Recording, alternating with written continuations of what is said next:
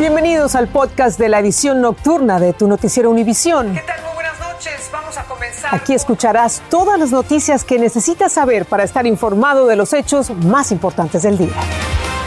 Es martes 21 de diciembre y estas son las principales noticias. El presidente Biden anuncia nuevas medidas para contener la pandemia de coronavirus. Entre otras, se comprarán millones de pruebas caseras para detectar contagios. Y ante el aumento de casos con la variante Omicron, la ciudad de Chicago impone nuevas y severas restricciones. ICE lanza un programa piloto de uso de cámaras corporales en sus agentes. Busca una mayor transparencia durante los operativos migratorios. Y el gobierno de California anuncia que tiene listo un fondo de mil millones de dólares para ayudar a los dueños de casas que enfrentan dificultades. Este es Noticiero Univisión Edición Nocturna con Patricia Yañor. Es un placer acompañarlos. Le saluda Elia Angélica González. La alcaldesa de Chicago, Lori Lightfoot, ordenó nuevas medidas ante el vertiginoso aumento de contagios de COVID-19 en la ciudad. Desde inicios del 2022 será obligatorio presentar pruebas de vacunación para acceder a una serie de establecimientos. En Chicago está David Palomino y nos explica cuáles son esas medidas y a partir de qué edad los clientes van a tener que mostrar su tarjeta de inmunización. Chicago se une a la lista de ciudades en Estados Unidos donde por el drástico incremento de casos de COVID-19 se imponen restricciones más severas. You must show proof that you are fully vaccinated. La alcaldesa Lori Lightfoot anunció que a partir del 3 de enero los dueños de restaurantes, bares, gimnasios y salones de eventos donde se sirvan comidas o bebidas deben exigir comprobante de vacunación a sus clientes una medida que preocupa a los dueños de pequeños negocios. Estamos afectados. Desde que se inició la pandemia todos estamos afectados. Ahora con estas medidas va a ser peor, que la gente no va a querer venir. Hay gente que no, no, está vacunada, mucha gente no está vacunada y no van a querer entrar. El contundente anuncio de la alcaldesa viene después de que en la ciudad de Chicago los casos de COVID-19 donde se ha identificado la variante Omicron aumentaran un 79% en tan solo una semana todo lo que tiene que ver con restaurantes, con comida, con quitarse la máscara, pone en riesgo eh, de que aumenten esas transmisiones. La medida incluye niños de 5 años en adelante. Mayores de 16 deberán presentar un documento de identificación que coincida con el comprobante de vacunación. Ya con lo que nos están pidiendo ahorita de que hay que llevar consigo la prueba y eso, pues como que se me hace muy, muy difícil. Los negocios que no cumplan con la norma tendrán que pagar multas entre 2 mil y 10 mil dólares. Por ahora, el comprobante de vacunación que será requisito para acceder a restaurantes y otros negocios no incluye la dosis de refuerzo. En Chicago, David Palomino, Univisión. El presidente Joe Biden anunció hoy nuevas medidas para contener la pandemia ante el aumento de contagios con la variante Omicron, pero descartó nuevos cierres masivos en el país por el momento.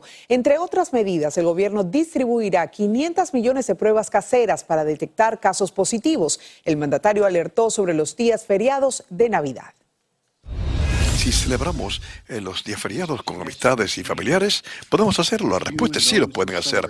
Si usted y aquellos que, con quien celebra usted están vacunados, especialmente si han recibido la tercera vacuna o la vacuna de refuerzo. Si está vacunado y siguen las precauciones que todos conocemos bien, deben de sentirse muy bien celebrando las Navidades y los días feriados como ustedes lo quieren hacer. Biden hizo énfasis en que la campaña de vacunación y las dosis de refuerzo continúan siendo la clave para enfrentar la pandemia, luego que el país rebasara la cifra de 800 mil muertos y más de 50 millones de contagiados. Y se espera que la FDA apruebe las primeras píldoras para el tratamiento contra el coronavirus tan pronto como esta semana. La Administración de Alimentos y Medicamentos dará el visto bueno a Pfizer y Merck para que lancen tratamientos orales en medio de un aumento de casos por la variante Omicron. Y como parte del Plan Nacional para enfrentar al coronavirus, el gobierno también anunció que enviará equipos de emergencia a seis estados que necesitan personal médico sanitario con urgencia. Uno de ellos es Arizona, donde se encuentra Valeria Aponte con más información sobre la llegada de esta ayuda federal. El doctor Correa y White son dos médicos en Arizona que han estado desde el comienzo en la batalla frontal de esta pandemia, una que ha causado que muchos de sus colegas se retiren o renuncien. Mucha gente se ha ido del, del, área de la salud, principalmente porque se quemaron, se, se agotaron. Este martes el gobierno federal anunció que despachará equipos de respuesta de emergencia a seis estados, Arizona, Michigan, Indiana, Wisconsin, New Hampshire y Vermont. Se trata de más de 100 paramédicos y trabajadores clínicos, encima de los más de 300 médicos federales que ya enviaron. El doctor White de Valley Wise Health dice que esta ayuda la necesitan lo más pronto posible. En su hospital están cortos de personal. Hacen falta por turno entre 20 a 50 personas. Ellos están viendo un aumento en hospitalizaciones para evitar que la situación empeore, doctores les suplican al público que todo el que sea elegible se vacune. Evitando que se esparza el COVID-19, porque si no, más personas se van a cansar, más se van a ir y lo que vamos a tener es personas que están enfermas por otras cosas, que no vayan a poder recibir la atención necesaria porque no hay personal que los atienda. El Departamento de Salud de Arizona está esperando más información por parte de la Casa Blanca, pero sí creen que grupos serán enviados a dos hospitales en las áreas rurales del estado, en el condado de Yuma y Cochise. En Phoenix, Valeria Aponte, Univisión. Amigos, y la pandemia continúa dejando serias secuelas en el país que ha tenido este año el menor crecimiento demográfico registrado. Fíjense, las nuevas cifras de la Oficina del Censo publicadas hoy muestran que la población sumó solo 392 mil personas, es decir, un crecimiento de 0,1%, la tasa nacional más lenta jamás registrada. También es la primera vez desde 1937 que la población aumentó en menos de un millón de personas. Y varias aerolíneas pidieron al presidente Biden que demore el lanzamiento del servicio de tecnología celular 5G previsto para enero. Argumentan que la interferencia de transmisiones de esta tecnología cerca de los aeropuertos podría afectar de forma adversa la habilidad de los aviones para operar con seguridad. Por ejemplo, dicen que podría interferir con los instrumentos que los pilotos utilizan para el aterrizaje y la administración Biden autorizó emitir 20 mil visas adicionales para trabajadores extranjeros este año debido a la gran necesidad de mano de obra. Se beneficiarán principalmente ciudadanos de Haití y también de países de Centroamérica. Danaí Rivero habló con uno de esos trabajadores que desde hace años disfruta de este beneficio. Arturo Rojo González llegó de México hace ocho años con una visa de trabajo, la H2B y así reside en Clewiston, Florida, donde trabaja desde entonces. Yo manejo un tráiler acarreando la caña y me ha ayudado pues, el trabajo para dar el sustento aquí para la familia y allá también ayudo a mi otra familia que tengo pues a mis hijos en México. Él posee una visa de empleo que le permite trabajar legalmente en el país el gobierno cada año dispone 66 mil visas de este tipo para trabajadores extranjeros no agrícolas de sectores como la jardinería, hotelería y otras industrias. Pero ahora pudieran beneficiarse muchos más, según el experto legal Harold Caicedo. El gobierno también autorizó 20 mil visas más, dada la alta demanda que hay en este momento de mano de obra.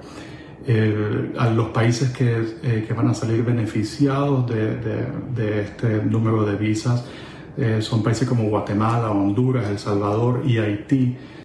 Para estos últimos cuatro países del Triángulo Norte, el Departamento de Estado otorgará 6.500 visas con el objetivo de proporcionar un camino legal hacia Estados Unidos.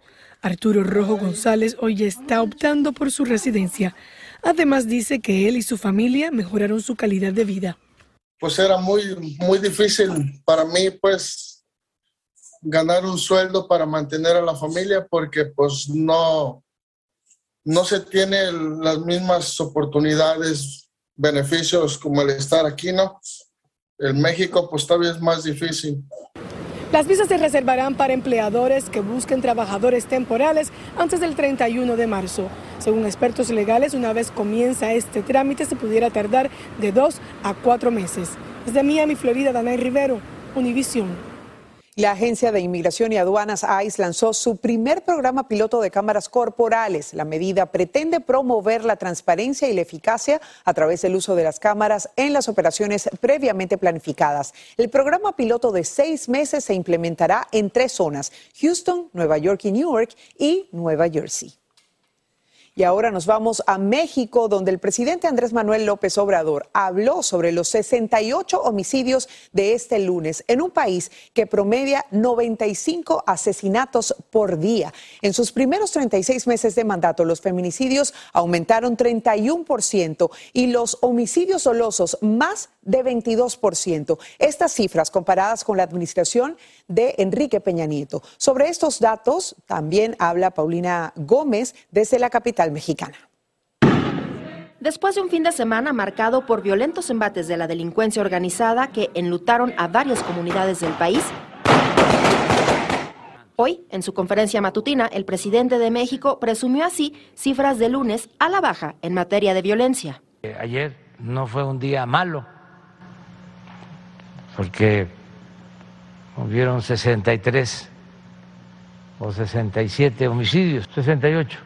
En Chihuahua hubo 12, Guanajuato con 10 y Estado de México 7. Pero en lugares como Tepalcatepec, Michoacán, los cárteles de la delincuencia organizada no dan tregua a sus habitantes. Casi todos los días hay enfrentamientos, hay de todo aquí. Los niños y las mujeres hay mucha gente desplazada. Pero las súplicas de los ciudadanos que claman porque regrese la paz parecen caer en oídos sordos. El presidente admitió que ha sido una labor titánica contener los asesinatos. Hay una tendencia y nos ha costado muchísimo. Pero ahí vamos. Sin embargo, este experto considera que es una baja de un solo día. Las estadísticas demuestran que seguimos con la misma violencia de hace cuatro años. Nos estamos acostumbrando a números de casi 100 víctimas por violencia cada día. Sin embargo, el nuevo discurso del presidente parece indicar que nos deberíamos de estar acostumbrando a ver estos números. Tan solo el fin de semana previo a las fiestas navideñas se registraron 242 homicidios en el país, donde los feminicidios y asesinatos dolosos siguen al alza. A pesar de que el despliegue de elementos del Ejército y la Guardia Nacional que patrullan las calles del país es sin precedentes, expertos aseguran que la estrategia de seguridad del gobierno federal no ha dado resultados. La Ciudad de México, Paulina Gómez Bulchiner, Univisión. Y viajamos hasta Guatemala, donde la carretera interamericana fue escenario del velorio de unos pobladores que fueron asesinados por un grupo criminal armado. Desde Ciudad de Guatemala, Erika Porras nos tiene las dramáticas imágenes.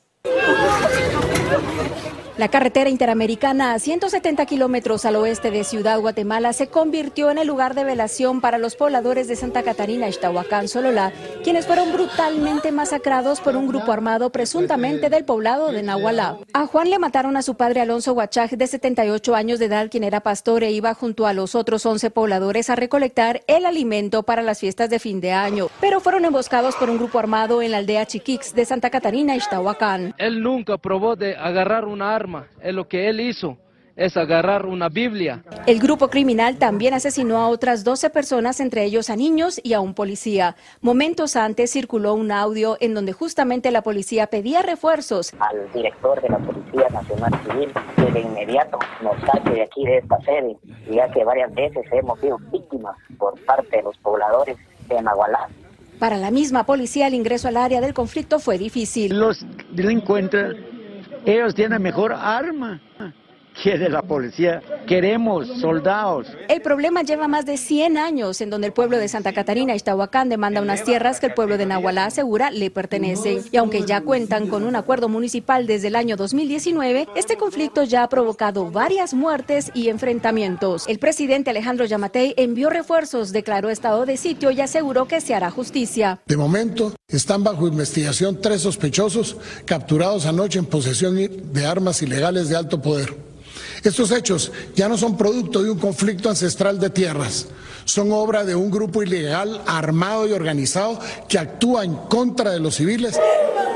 Y con temor y un inmenso dolor, los familiares de las víctimas les dieron cristiana sepultura. Las autoridades de los pueblos urgieron que se establezca de forma definitiva el límite de las tierras, ya que de lo contrario los enfrentamientos continuarán en la zona. Desde Ciudad de Guatemala, Erika Porras, Univisión.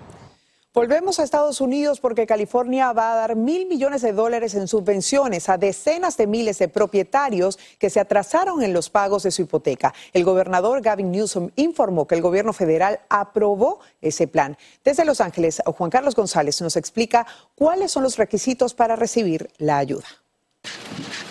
Se trata de un fondo de mil millones de dólares anunciado por el gobernador Gavin Newsom tras recibir luz verde del gobierno federal para ayudar a los propietarios de casas de California. Ese dinero está muy esperado por dueños de casa que este, se quedaron atrasados con sus pagos por, por culpa de la pandemia, porque se quedaron sin trabajo. Una de esas personas es la señora Ana Chávez, quien va retrasada en su hipoteca, por lo que está a punto de perder su casa. Muchas personas me descansaron y ya no me han llamado, perdí días de trabajo. Dice la señora Chávez que durante 15 años había pagado muy a tiempo su casa hasta que ocurrió esta situación fuera de su alcance. Eh, papeles que tengo que llenar. Y al tratar de negociar con el banco el adeudo atrasado, le dicen que deberá pagar casi 3 mil dólares mensuales que no tiene. Que sí, que estamos necesitando esa ayuda mucho. no es porque los atengamos a que no queramos pagar ni queramos trabajar se calcula que unos 40 mil propietarios se verán beneficiados, los cuales podrían recibir un máximo de 80 mil dólares en ayuda. Muy buen regalo de Navidad y mucho alivio para estas familias que están, como quien dice, eh, en la, con un paso de estar sin hogar.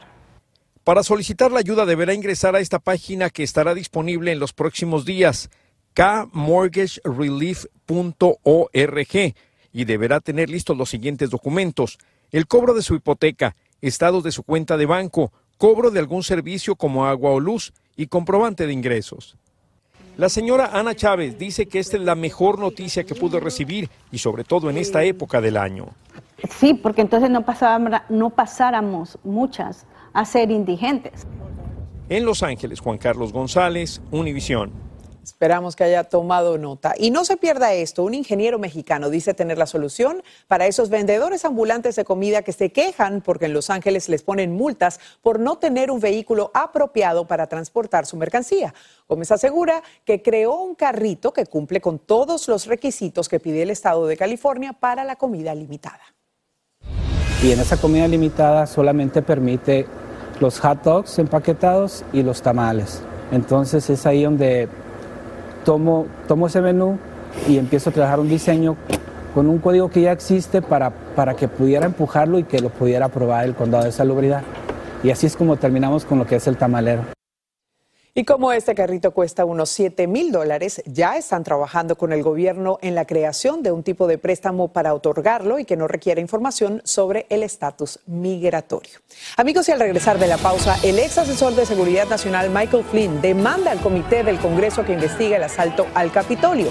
El presidente interino de Venezuela, Juan Guaidó, está más cerca de controlar las reservas de oro de ese país depositadas en un banco británico. Volvemos. Estás escuchando el podcast de tu noticiero Univisión. Gracias por escuchar.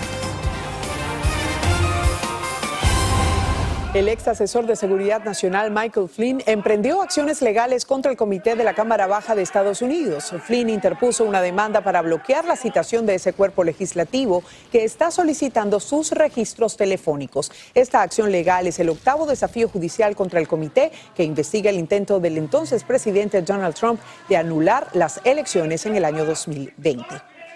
Y hoy los miembros del jurado que evalúan el caso de Kim Potter, la agente de policía de Minneapolis que mató a Daunte Wright, le preguntaron a la jueza qué es lo que deben hacer si no llegan a un acuerdo. Y la jueza Regina Chu les dijo que siguieran trabajando, como les explicó en las instrucciones. El jurado reanudó las deliberaciones y luego terminaron el día sin ninguna conclusión. El líder de la oposición venezolana, Juan Guaidó, podría adquirir el control de más de mil millones de dólares en reservas de oro de ese país almacenadas en el Banco de Inglaterra. Esto porque la Corte Suprema de Gran Bretaña acaba de reconocerlo como presidente interino de Venezuela y no al gobernante Nicolás Maduro. Guaidó dijo que con esto podrá evitar que el oro caiga en manos del régimen chavista. Y un submarino ruso sumergido lanzó con éxito un misil de crucero desde el mar de Japón a un objetivo a más de mil kilómetros o 621 millas de distancia. Así lo confirmó el Ministerio de Defensa, que dijo que se trataba de un ejercicio con armas de alta precisión en desarrollo. Y no se pierdan esto al regresar, descubren una en China el fósil totalmente preservado de un bebé dinosaurio de hace 70 millones de años. Les contamos. Estás escuchando el podcast de tu noticiero Univisión. Gracias por escucharnos. En China descubrieron un fósil de dinosaurio de 70 millones de años. Lo sorprendente es que se trata de un bebé dinosaurio parecido a un pájaro que se conserva enrollado dentro de su huevo. Se estima que el bebé tendría 11 pulgadas de largo y que de adulto habría llegado a medir 3 metros de largo. Increíble que después de 200 millones de años sigan despertando fascinación. Buenas noches. Así termina el episodio de hoy de Tu Noticiero Univisión. Gracias por escucharnos.